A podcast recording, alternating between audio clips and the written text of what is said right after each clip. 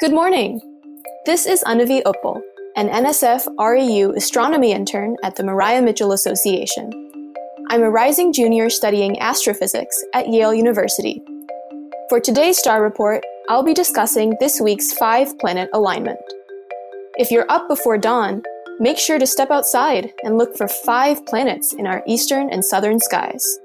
For the first time since 2004, Mercury, Venus, Mars, Jupiter, and Saturn will be visible together in the sky, and they'll be lined up in their natural order from the Sun. This alignment will be visible until the end of June.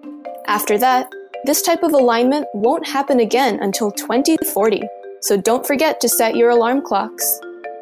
The planets will look like they're in a line from here on Earth, but they aren't actually lined up like that in space.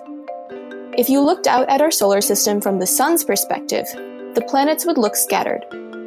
The reason we see them in the same line from Earth is because all of our solar system's planets orbit in the same plane. You can think of our planets like marbles rolling in circles on the same plate.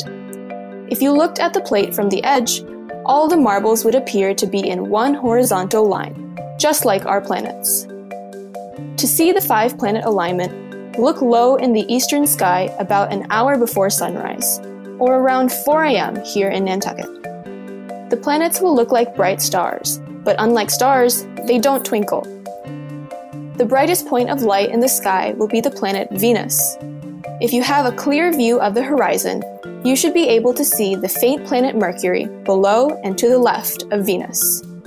Above and to the right of Venus, you'll see reddish orange Mars and as you continue going right, you'll see bright Jupiter and then finally yellowish Saturn.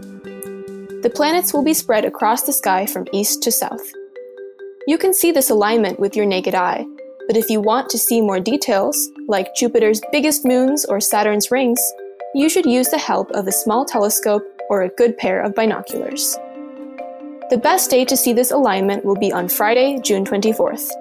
As a bonus, the crescent moon will be joining the party and will sit right between Venus and Mars. On Friday, you can enjoy the alignment with us at the Maria Mitchell Association's Loines Observatory from 3:30 to 5 a.m. during our celestial stakeout event.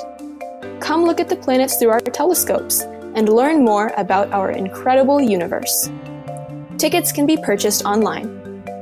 Thanks for tuning in to today's Star Report, and as always, you can find out more about the astronomy department and our research at www.mariamitchell.org.